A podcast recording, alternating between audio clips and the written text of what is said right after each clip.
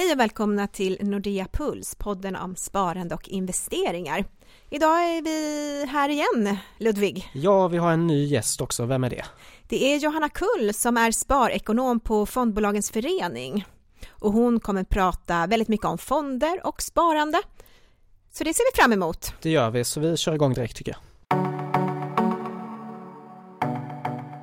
Idag har vi med oss Johanna Kull från Fondbolagens förening. Välkommen hit Johanna! Tack så jättemycket!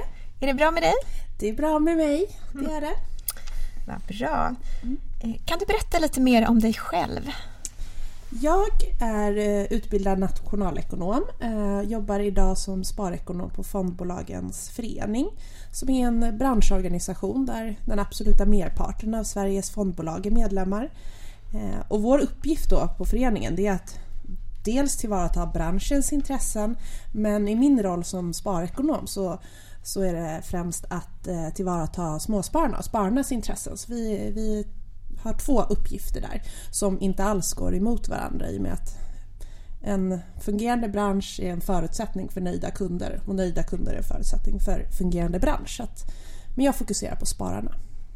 Det låter bra. Mm. Men du, hur började ditt intresse för sparande och eh, ekonomi? Ekonomi har jag alltid varit intresserad av. Jag är en eh, nyhetsjunkie av nåde och har liksom alltid tyckt om politik och omvärldsbevakning och den delen. Och då finns det ju inget bättre att plugga än just nationalekonomi, tycker jag. För då, det är liksom resultatet av allt som sker i vår omvärld kan man säga. Eh, men sen sparandet i sig, det skulle jag nog det finns såklart många olika saker som gjorde att jag blev intresserad av det. Men en så tydlig grej det är att eh, jag är yngst av tre syskon och de, mina äldre syskon är lite äldre, eller de, de, är fem och sju år äldre. Och jag kommer ihåg när de eh, skulle börja köpa lägenhet här i Stockholm. Och jag insåg att det är ganska lång tid kvar tills jag ska köpa. Men om jag överhuvudtaget ska ha råd att köpa en skokartong eller någonting sånt, då är det liksom läge att börja eh, ta hand om de sparpengar jag har nu på ett vettigt sätt för annars kommer inte det här funka. Om det är så här dyrt idag, hur kommer det vara då om sju år? Så då fick jag lite upp eh, ögonen för sparande också. Du hade ett tydligt mål kan man säga också. Ja, nej men verkligen. Flytta hemifrån. Exakt. Och eh, hur ser ditt eget sparande ut idag då? Idag så, som väldigt många så är ju mitt största sparande min, min, bostad. Det är där jag har allokerat mest pengar. Men sen så har jag ju ett regelbundet månadssparande och då har jag två olika ISK. Eh, alltså ett med fonder som, eh, som jag månadssparar i varje månad löpande utan att egentligen göra speciellt mycket. Och sen har jag också en ISK med eh, en aktieportfölj. Och jag har delat upp det så här i två ISK för att då blir det väldigt enkelt att eh, utvärdera och se är det min egna förvaltning som har gått bäst eller är det eh, fondportföljen som, som har gått bäst. Och vad har du för strategi för den där egna förvaltningen? För min egna förvaltning? Eh, jo men där har jag eh, bolag som jag känner igen, alltså ganska stora bolag som har en beprövad affärsmodell och som, som tjänar pengar.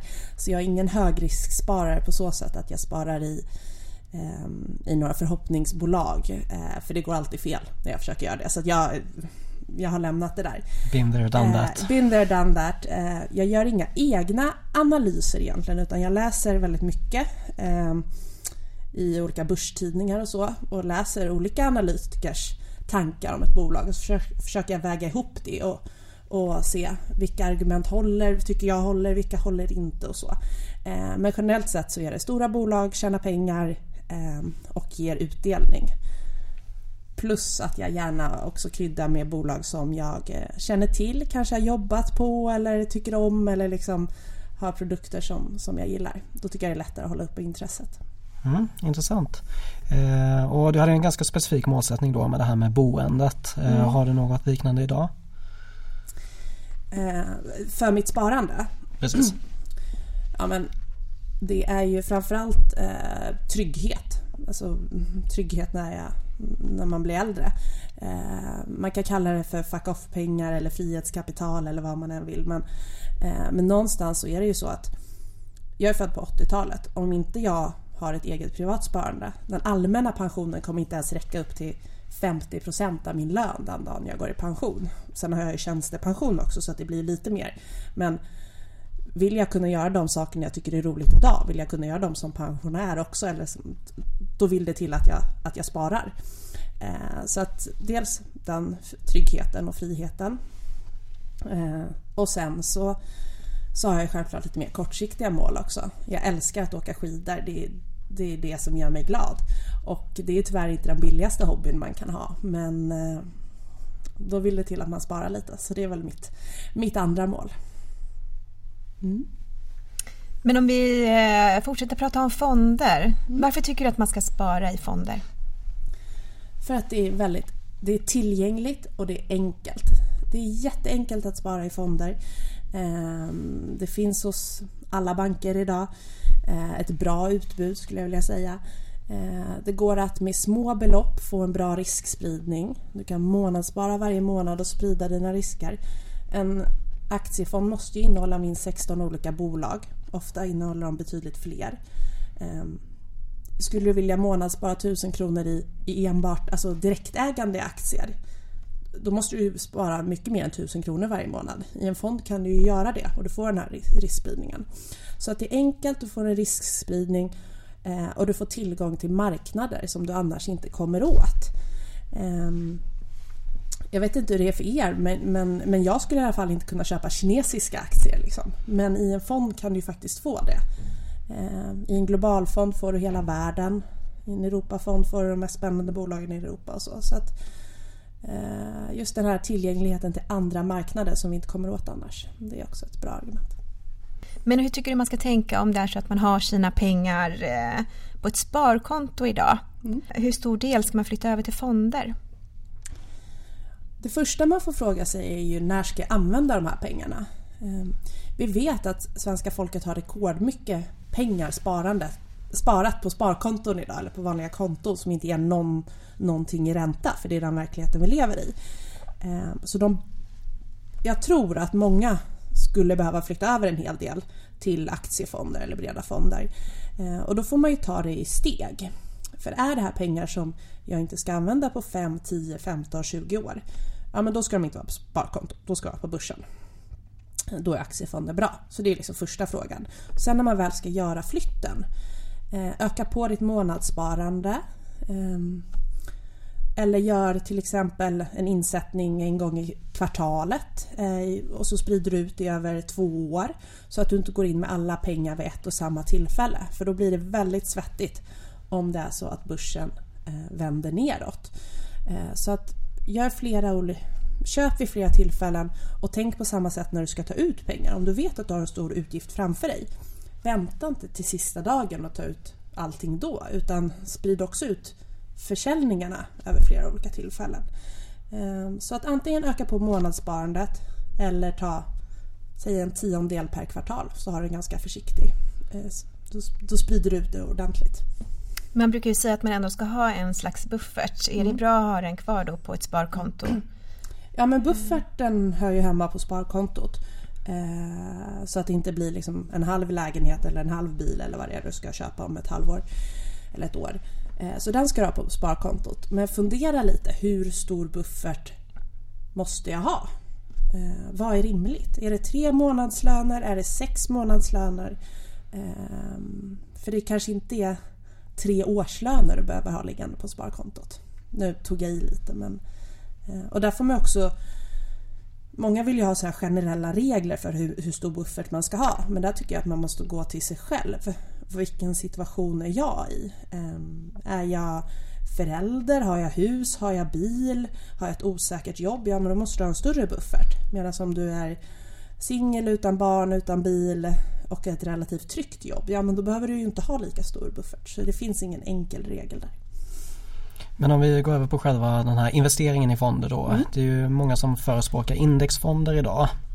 Men det blir också någon typ av beslut där så jag tänker på vilket index ska man välja? Ja, jag tycker att en bra tumregel är att eh, man ska välja en så bred indexfond som möjligt. Om vi tar till exempel en Sverigefond, då väljer jag hellre en som eh, investerar efter breda Stockholmsbörsens index OMXSP istället för eh, de 30 största bolagen. Eh, Så att eh, ju brett som möjligt. Ehm, och sen såklart är det ju en prisfråga där också. Eh, låga avgifter. Allt annat lika slår ju, slår ju en lägre avgift en högre avgift. Men eh, jag skulle nog inte ta den billigaste bara för att bara för att den är billigast utan jag skulle också försöka hitta ett så brett index som möjligt med så många bolag som möjligt. Och om vi går på aktivt förvaltade fonder då, vad mm. ska man tänka på där? Att, att vara ärlig mot sig själv. Vem är jag? Um, jag tror absolut att det finns um, att det finns eh, anledning att spara i aktivt förvaltade fonder för många. För att jag tror att eh, Eh, det finns förvaltare som kan slå index. Men då måste man också som, som sparare vara lite mer eh, snabbfotad, hänga, eh, inte snabbfotad, men du måste vara beredd på att gå in och utvärdera din fond kanske en gång per år, vartannat år och se till att, att du faktiskt får betalt för den här lite högre avgiften. Och då finns det olika fondbetyg. Det finns Morningstar rating.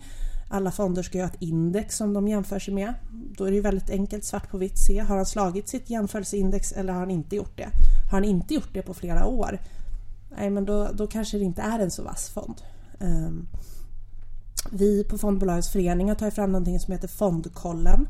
Det är en sida där du kan jämföra eh, hur väl fonder har presterat inom sin kategori i jämförelse med andra fonder. Så att jag säger inte att det är ett heltidsjobb men du kanske ska kika på det i alla fall en gång per år eller så om du vill spara aktivt förvaltade fonder. Du pratade tidigare om det här med att man kommer åt olika typer av marknader genom att investera i fonder som man kanske inte så enkelt kommer åt själv. Eh, men vad ska man tänka på om man investerar i fonder som investerar i utländska bolag? Mm. Det finns ju någonting som heter valutarisk där. Så att om du placerar i till exempel en USA-fond då är det ju inte bara hur eh, de amerikanska börserna har utvecklats som kommer avgöra din avkastning. Utan din avkastning kommer ju också avgöras av hur eh, hur kronan står sig, hur växelkursförändringen mellan kronan och dollarn.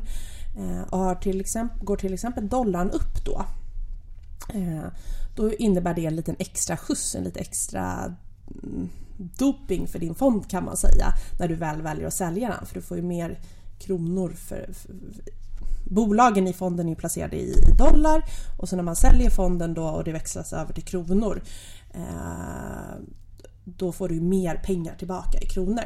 Så det där, och det kan ju såklart gå åt andra hållet, att om kronan stärks gentemot dollarn då kommer det betyda att som en liten, lägga sig som en våt filt över din fond.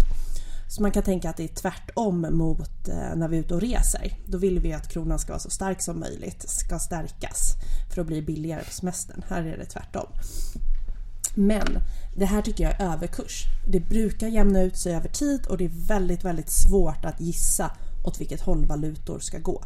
Så att det är liksom ingenting som att jag, ty jag tycker att man behöver eh, tänka och bry sig allt för mycket om. Utan har man en bra spridning i sitt sparande så, så går det bra i alla fall.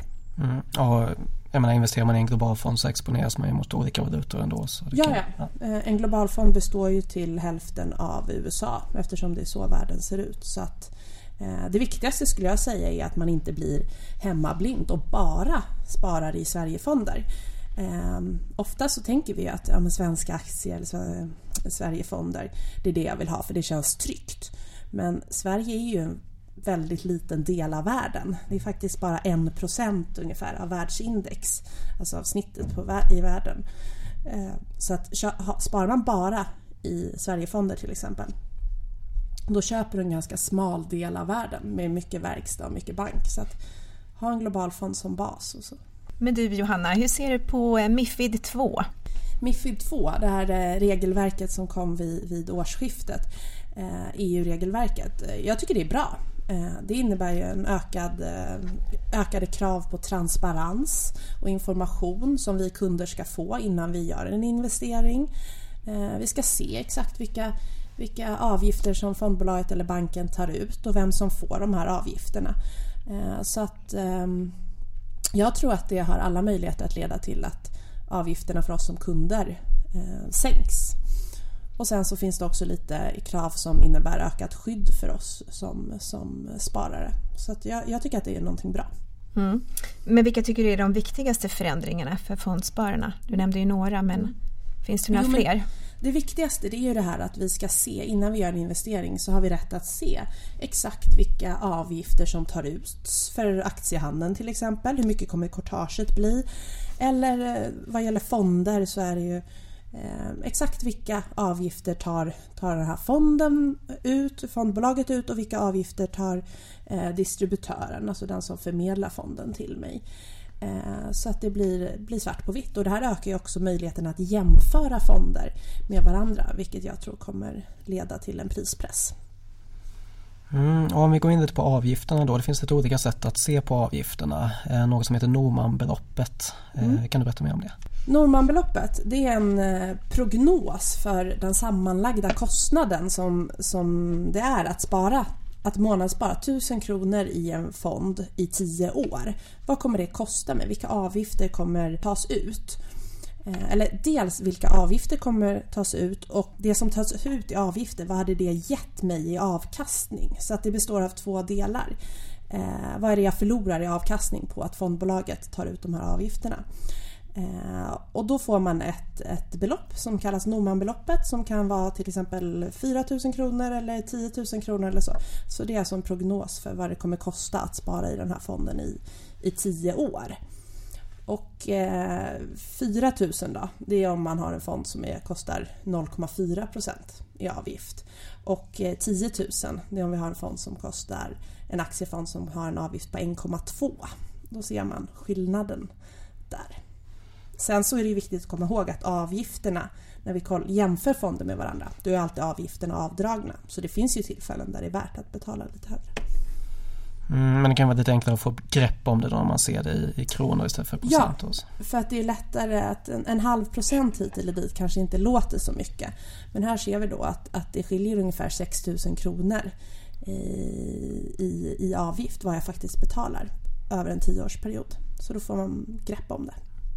Och sen så kan man få information om både förvaltningsavgift och årlig avgift också. Mm. Eh, vad är det för skillnad på de två? Där tycker jag att man ska gå på årlig avgift för det är det, det, är det bästa måttet. Eh, förvaltningsavgift är ett mått egentligen på, på avgifterna som ett fondbolag tar ut för förvaltningen av en fond. Vad, vad, vad tar de för pris på att förvalta den här fonden åt dig? Eh, men vad man räknar med i förvaltningsavgift det har skilt sig lite mellan olika länder i Europa. Och därför så, ehm, så införde man ett, ett, ehm, ett mått som heter årlig avgift som är samma över hela Europa. Alltså vad man ska räkna in i det. Och då får man in fler kostnader i det här begreppet. Eh, och då blir det också jämförbart. Så att för svenska fonder skiljer sig oftast inte förvaltningsavgift och årlig avgift åt speciellt mycket. Eh, men, eh, men för utländska kan de göra det. Eh, och då, årlig avgift innefattar då alltså allting förutom handelskostnaderna som en fond har, courtaget. Så gå på årlig avgift, glöm förvaltningsavgift, det spelar ingen roll. Men eh, hur ser det ut då hos svenska folket vad det gäller fondsparande? Skulle du kunna ge oss en liten uppdatering? Mm. Vi har rekordmycket sparat i fonder. Eh, vid årsskiftet var det första gången över en total volym på över, nu ska vi se, 18 miljarder har vi sparat i fonder. Det är fruktansvärt många nollor eh, och svårt att få grepp om. Men om vi slår ut det per invånare så skulle man kunna säga att det är som att, eh, varje, att vi har 400 000 per person sparat i fonder. Men då är det ju ungefär hälften pensionspengar också. Så att få ingen panik om ni känner att ni är väldigt långt ifrån det. Liksom. Vi har ju eh, pensionspengar. Men eh, den absoluta merparten är placerat i, i aktiefonder, över hälften av våra pengar. Och där har vi valt att eh, lägga den största majoriteten i just de här globalfonderna som vi pratade om tidigare. De här bredaste, bredaste typen av, av eh, aktiefonder. Det såg vi också 2017 att det var det vi det var det vi sparade, det var det vi valde helt enkelt.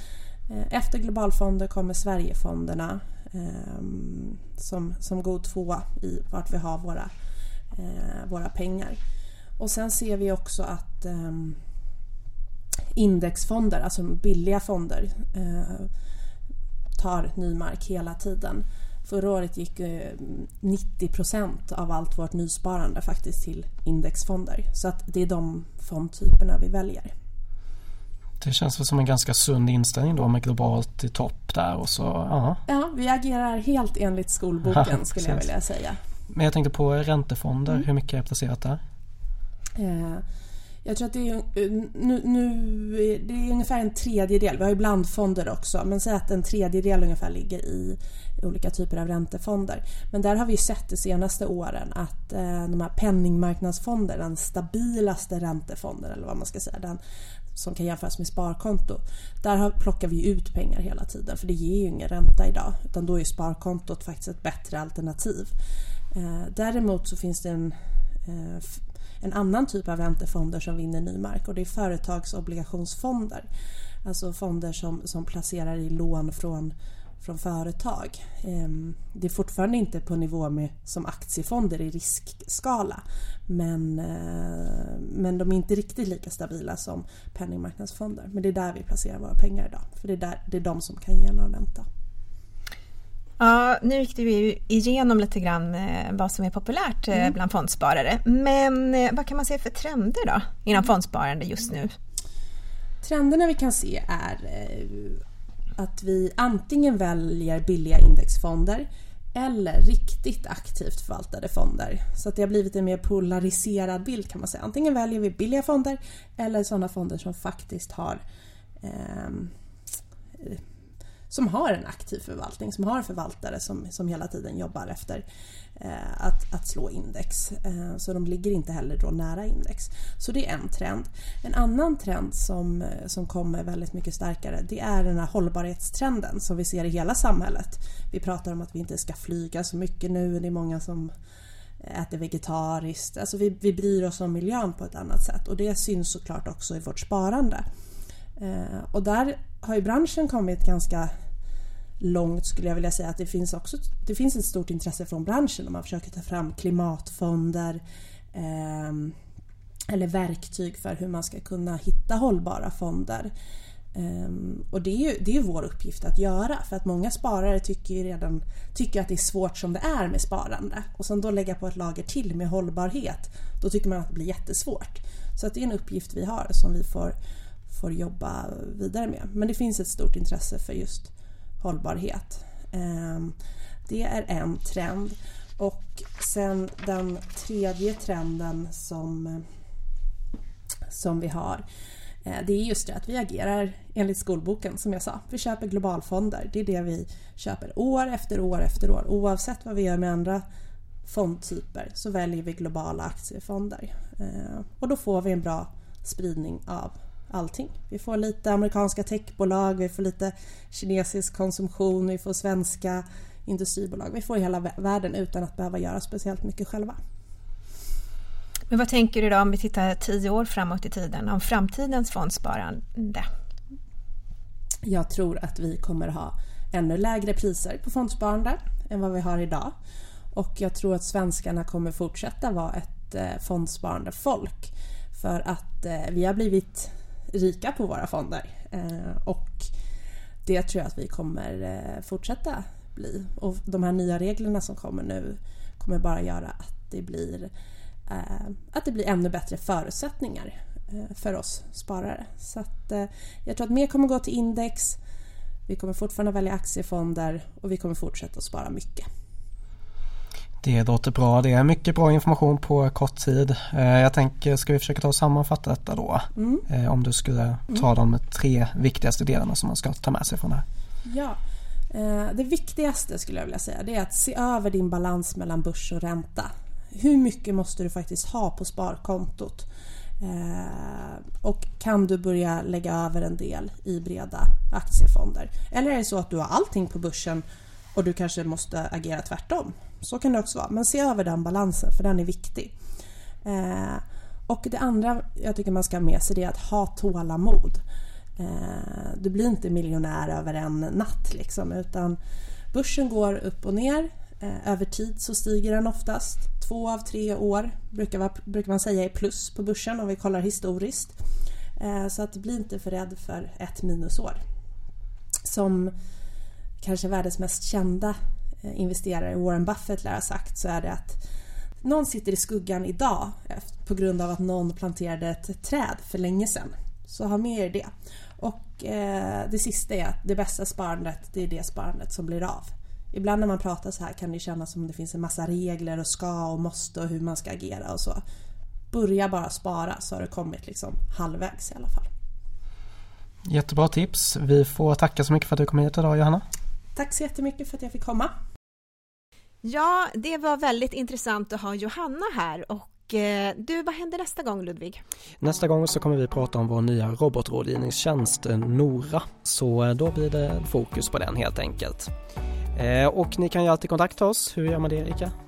Då kan man skicka iväg ett mejl till nordeapuls.nordea.se eller gå in på eh, investor.nordea.se och fylla i ett kontaktformulär som vi har där. Det stämmer det. Vi säger tack för denna veckan och på återhörande nästa vecka.